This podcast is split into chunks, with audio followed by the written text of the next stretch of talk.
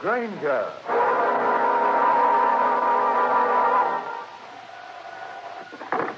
Police Department. This is Graham Dwyer. I'm calling from a drugstore in Ampere, McDonough, on the edge of Pelham Bay Park. Get a police car out here immediately.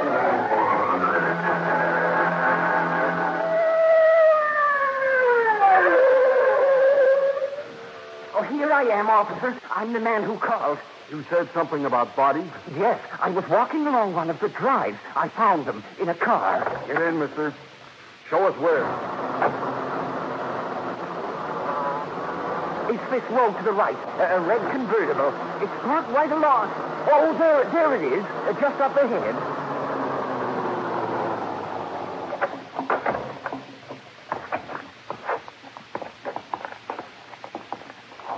Two of them.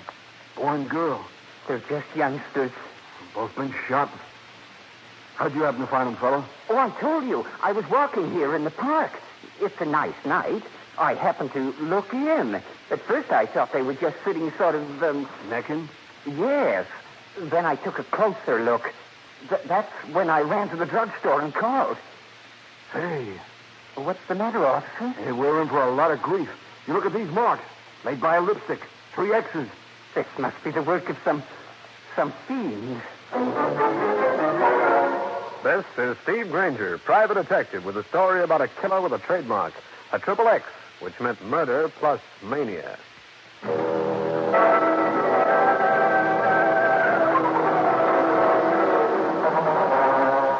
This is Granger. I was sitting in my office reading the paper, an account of a twin killing in Pelham Bay Park the night before. A killing signed by three X's on the forehead of each body was the sort of case that gave you a cold, creepy feeling in spite of the fact that the sun was shining outside. Then my door opened. Mr. Granger. Mr. Granger, I've come here for help. I need you. Oh, sit down, ma'am. Thank you. I'm Martha Morton. I want you to try to exonerate my son, John. Why, what's he done? You haven't read that entire story in your paper, Mr. Granger, or you wouldn't ask that. What? John is in jail. He's under suspicion of being a 3X killer. But he couldn't have committed those murders. I know he couldn't. Why not? Well, he's just not that sort of boy. I know I've not been able to give him all the time he should have had, but he's not the kind of boy to do anything as horrible as that. You could be wrong, you know, Mrs. Morton. No, I'm not wrong. That's why I want your help. Okay, I'll drop down and have a talk with him. I see he's being held downtown. Oh, Mr. Granger, please. if you- Uh, Take it easy, Mrs. Morton. If he's innocent, he won't be convicted.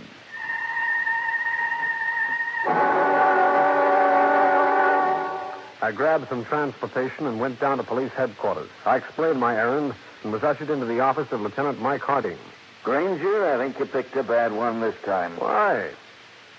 What have you got on young Morton? Everything. A girl came to us early this morning. She was scared to death, hysterical. She wanted protection. From whom and why? The dead girl and boy were both friends of hers. They all had a date last night. The dead girl forgot about a second date she had with the Morton boy. Both boys showed up. They tossed a coin. Morton lost. He went away angry with the girl who later reported him.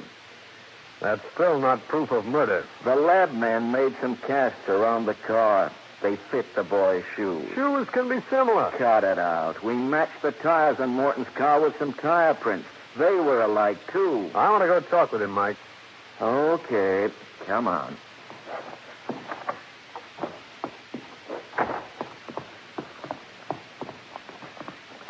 How's the kid impress you?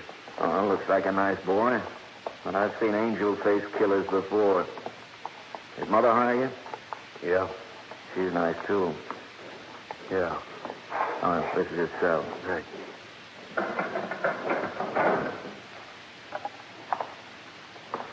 John, I'm Steve Granger. Your mother employed me to try and get you out of this. I didn't do it. I didn't I do it. take it easy, kid. I'll do everything I can. What happened after you flipped the nickel and lost? I left him and went out with the other girl. The one who reported you? Yes, Anna Long. I was mad, see? I took her home early, and, and then I drove my car around the park. Looking for the other couple? Yeah, I wanted to spoil their fun if I could. They wanted to pick a fight with the other guy. I didn't like him.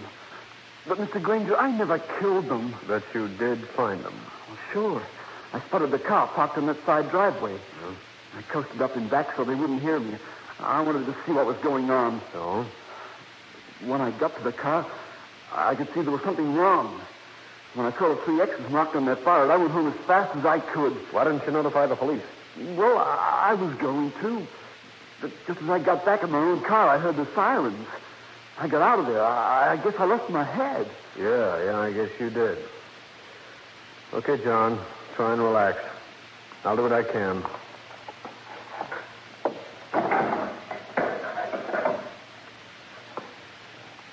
Howdy, I think you've got the boy wrong. He's got a pretty straight story. But no witness. Did you paraffin his hand? Granger, you stick to your business and let me stick to mine. I know the routine. Okay, okay, no offense. After all, he's the logical suspect, isn't he? Yeah. Maybe too logical. Well, anything else I can do, or will you permit me to go about my own affairs? Oh, Lieutenant Harding, I've been waiting for oh, you. no. But I want to help that poor boy. I wish you two would go someplace and get lost. Oh, Granger, this is Graham Dwyer, Steve Granger. Yeah, according to the papers, you found the body. Yes, I did. But I don't believe that youngster did the killing. Uh-huh. I offered my services to the um, lieutenant here, but he's refused them. Oh, I happen to be interested in crime. I'm an amateur criminologist. I see. Well, so long, Harding. Oh, one moment, Granger. Uh, Has the boy's mother retained you? Suppose she has. Then why can't we work together? Uh, my work will be free, of course. Uh-uh. You know, Granger, that's an excellent suggestion. Just a second, Harding. Then I'll have both of you Sherlocks out of my hair.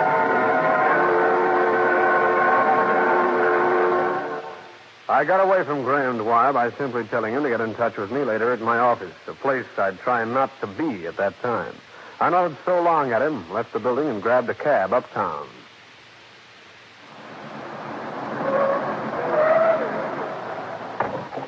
Thanks, driver. Keep the change. I moved towards the entrance of my building.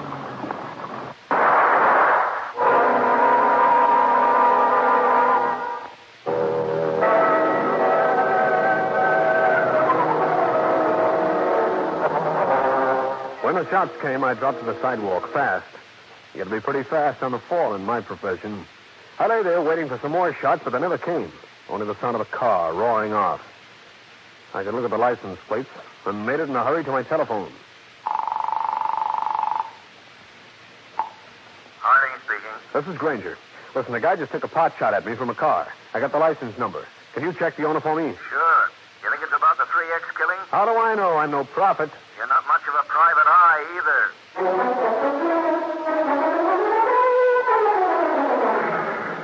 While waiting for Harding to call back, I studied the newspaper account of the 3X killing. The police had only one suspect, and that was John Morton. I hoped I could dig up an alibi for him because the law was going to be tough about this. I'd got the address of the girl who put the finger on John Morton. Her name was Anna Long. I decided a talk with her was in order. Anna Long lived on Colonial Avenue, adjacent Pelham Bay Park. I phoned, told her I'd be out.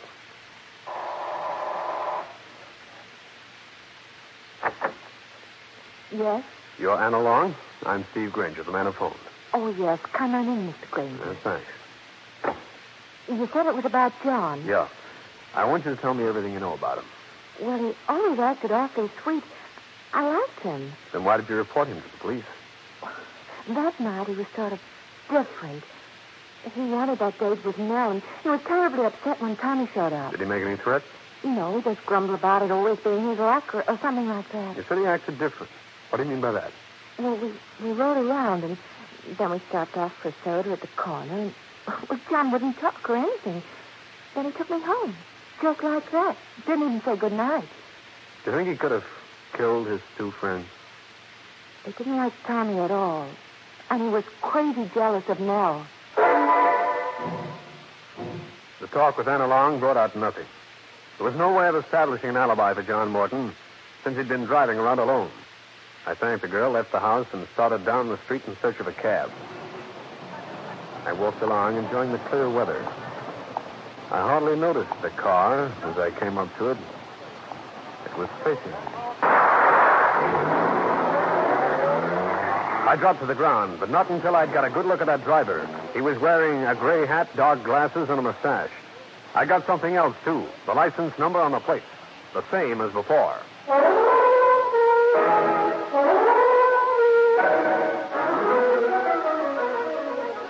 Well, Harding, Sure, sure. I've got a make on the car for you, Granger. thanks. You took your time about it, didn't you? What's the matter, Gumshoe? Nervous? I just don't like being shot at. You want protection? I'd be glad to assign a uniformed officer to bodyguard That's a comedy and give me the information. I'm afraid it won't make you happy. We checked with the car owner. He left his keys in the car. It disappeared naturally, and it's still missing. Thanks. There's one thing about you, Mike. You're always useful. About as useful as a nylon shirt in a blizzard.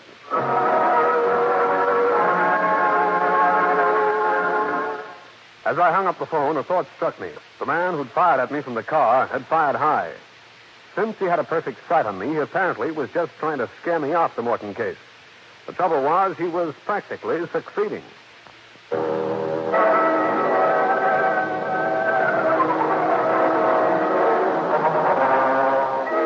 On my way back to my office, I passed pretty near to Cal Hendricks' place. Since I was getting nowhere fast with this case, and since Cal has more than once been able to help, but I'd pay him a call. Well, well, in trouble again, Steve? What do you mean again? I'm just a sucker for strife. Read about the 3X killer, Steve? I'm working on it. That Morton kid? I don't think he did it. Thanks. You're my first friend today. A kid like that might kill in anger, but when they start marking their corpses with three X's on the forehead, look for a psychopathic murderer. You'll just point him out to me. I can save Mrs. Morton a lot of heartbreak. Uh, this is one time I can be of no help. I thought I'd probably find you here, Granger. Well, well, well, the boy lieutenant from homicide. All right, that's enough, Hendricks. Here you're holding an innocent kid for murder. Now, look here. Don't needle him, Cal. Lieutenant has high blood pressure. Uh, What do you want with me, sir? That Graham Dwyer, remember him? He said that now you and he were working together, you'd have a startling revelation to make by morning. Oh, he said that, did he? Is it true? No, Mike. It'll make you feel better. It's not. Thanks. Even if my feet are sore, that no was worth the trip up here. I left Cal's place, went to my office, and reported to Mrs. Morton. While I couldn't encourage her too much, I could insinuate I was getting a break on the case. At midnight, I got it.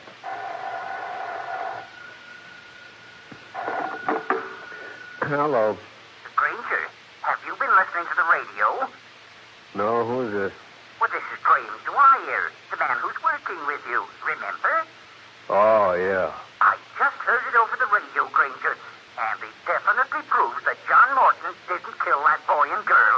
What proves what? What are you talking about? There's been another 3X murder. Say that again. The report, it just came over the radio. Same place? Pelham Park? Sure, and this time it was only a woman. Only, huh? If she was shot once, and the killer marked three X's on her forehead with a lipstick. I've got an idea. I'll come over and pick you up, and we can go right out there. There's no sense in doing that, Dwyer. By this time, the police have removed the body. and The examination will be over. Well, just the same, it does prove that the boy didn't commit the murders. Okay, okay, I'll get dressed. Go down and get him out. If I can. Excellent. I'll be over at your office first thing in the morning. Why? I'm going to help you catch the real 3X killer. Wow, thanks. Thanks a lot. I hung up on that nauseating prospect and mulled this latest development over in my mind. Then I got into my clothes and went down to the morgue. Lieutenant Harding was there ahead of me, as ugly as a bear with a fringed tail. I might have known you'd show up. Sure. It sort of clears my client's son, doesn't it? Don't be in such a hurry. Have you identified the murdered woman? In her purse, she carried a driver's license, a hotel credit card, and a birth certificate. Now, have we? Don't be so grumpy, Mike. This means you'll have to release that kid. Yes, his mother will be down here with a writ. I'll have to let him go, but that doesn't mean he won't still be under suspicion. Find any clues in the park? Footprints, millions of them, made by the curious public as they trampled the place like a bull ring. Anything of the dead woman's effect? No, Newspapers are going to get on you. Aren't they, Mike? Granger, don't needle me. This isn't funny. Murder never is. At 10 the next morning, I was reading the account of the latest murder when my pal walked in. Well, Mr. Granger, here I am, just as I promised. I'd been waiting with bated breath, Dwyer. Good. Now, here's what we can do. Go out to that dead woman's place and look around. Dwyer, just a minute. The police have done that already. But they could have missed something. Pardon me. Ranger. Mr. Granger, this is Mrs. Martin. I called to tell you that John is home. Yeah, I, I know he'd been released. I'm so happy I, I don't know what to say, Mr. Granger. Let me advise you, Mrs. Morton. Keep John where you can watch him for a while. The police still have him under suspicion. I shall. I'm sending you a check in the mail. Don't bother. I didn't do a thing. But Mr. The Granger, real killer cleared your boy. Goodbye. That was Mrs. Morton. Yeah? I knew that boy wasn't guilty from the very first. The real 3X killer is a clever man, not a kid. Now, why don't we go out to that woman's place? I want to, but I can't, Dwyer. But why don't you go out and look around? Use my name if you want to. Thank you. And if anything breaks about another killing, we'll investigate it together. Right, Granger. That's a deal. It was such a logical way of losing Graham Dwyer. I took it in a hurry. Also, he would do no more harm snooping around Pelham Bay Park during the morning. A few minutes after he left, I went down to see Lieutenant Harding. He still hadn't been to bed. Don't you start anything this morning, Oh, Gumshoe. now, take it easy, Mike. You're losing your perspective. Have you seen the papers? If we don't do something about this 3X killer, I'll lose more than my perspective, my I job. said take it easy. All I need now is that nutty Dwyer character around. I got rid of him. I sent him out to Pelham Bay. Look for clues. I hope he falls in the lake. Harding, have you ever figured that you're dealing with a psychopathic killer? I figured everything, but he's still loose. I think I know how we can catch him. We. And what have you got to do with it? Figured I could uh, help you trap him. Now, Granger, if this is another stunt, Just I... listen, will you? Well, go on. This 3X killer must be an egomaniac. He loves to see his trademark written up in the papers. Now, suppose somebody comes along and claims to be the 3X killer. A real one gets jealous. He'll want to get even with the fake one. In short, you want me to take my gun, murder an innocent citizen, to make it look like a 3X killing. You don't have to go as far as that. You can get hold of a body, can't you? Of an unidentified woman? You're nuts. No. You set up the whole thing. Get a police officer and a policewoman to stage it. The woman is found dead after being shot by the 3X killer. The wagon comes up and takes her down here. Nobody knows if she's alive or dead. Mm. And in the meantime, the real 3X killer pops up in Times Square. That's a chance you'll have to take. Me? I thought it was going to be we. Harding demurred with every demur he could dig up. But I finally reasoned him into it, and he agreed it was one way the 3X killer could be brought into the open. That night, just before midnight, the supposed killing took place. The policewoman, posing as a casual pedestrian, was walking down one of the drives. A man slipped up behind her. The woman staggered to the grass and dropped. The man ran between some trees and disappeared. Two plainclothesmen ran out with the body of the woman brought from the morgue, a woman wearing three X's on her forehead. They placed her where the fake shooting had taken place, while the policewoman slipped out of sight. The stage was set.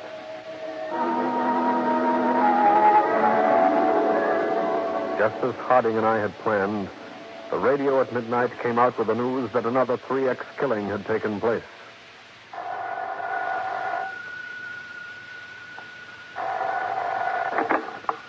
Yeah, This is Graham Dwyer. Have you heard? I was just going to call you. We're going out there. I'll pick you up in five minutes.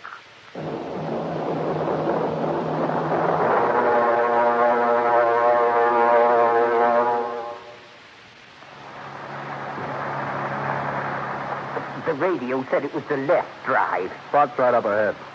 See the police cars? My, my, this one really attracted a crowd. Pull up here. We can walk.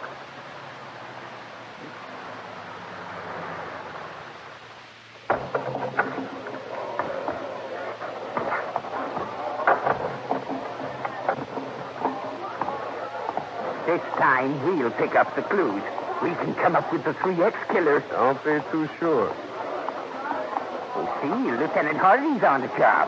Yeah, that poor guy hasn't slept for three days. You say you're walking right along here? Yes, officer. Oh, hiya, Lieutenant. Ranger, don't tell me you.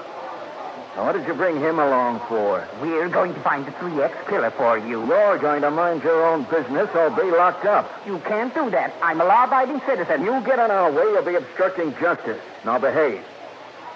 You, mister, go on with your story. I was quite awake down the drive when I heard the shot. You see the man who fired it? I think so. Good enough to describe him? Yes, I believe so. He was wearing a dark suit. His hat was gray colored. He had a decided limp. Anything else? He ran over into those trees.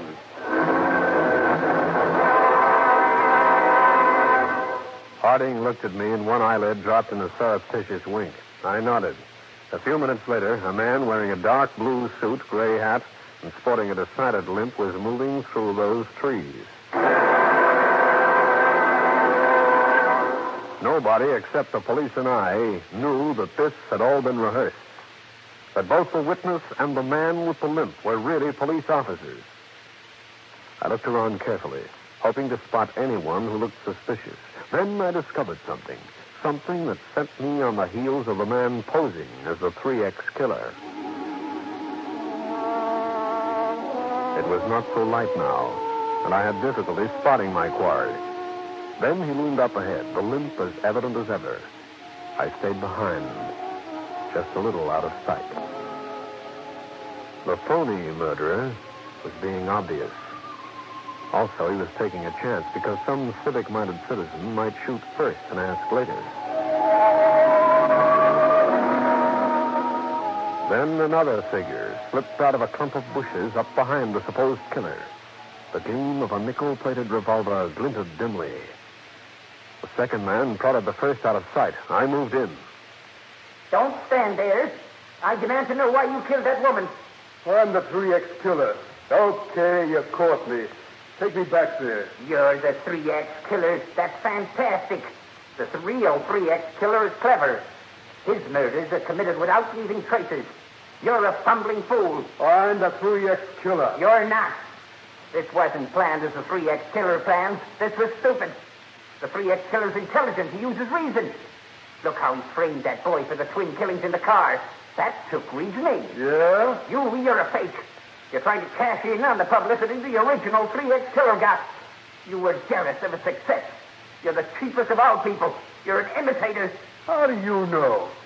Because I happen to be the original 3X. It was I. You understand? Okay, Dwyer. What is it? Put down that gun. So you found me, Granger. You knew all the time, didn't you? Drop the gun, I said. Not until I take care of this feeble fake. I'm going to. Mike Harding asked me to meet him the following day. Have you seen the newspapers? They're playing up the hoax we pulled like they know about it all the time. Yeah, Ah, they're good guys. And I suppose I'll have to thank you. You know, it was that dreamboat idea you brought in from left field that snared Dwyer. Now, don't bother, dear boy. It was a pleasure to get you off the hook. Yeah, I was hanging there like a flounder. What happens with Dwyer? Yeah, Ah, he's insane.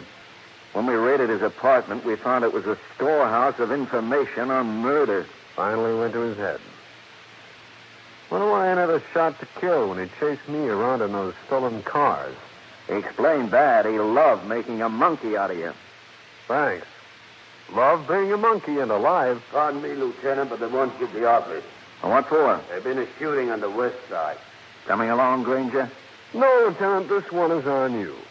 I figure on taking a rest.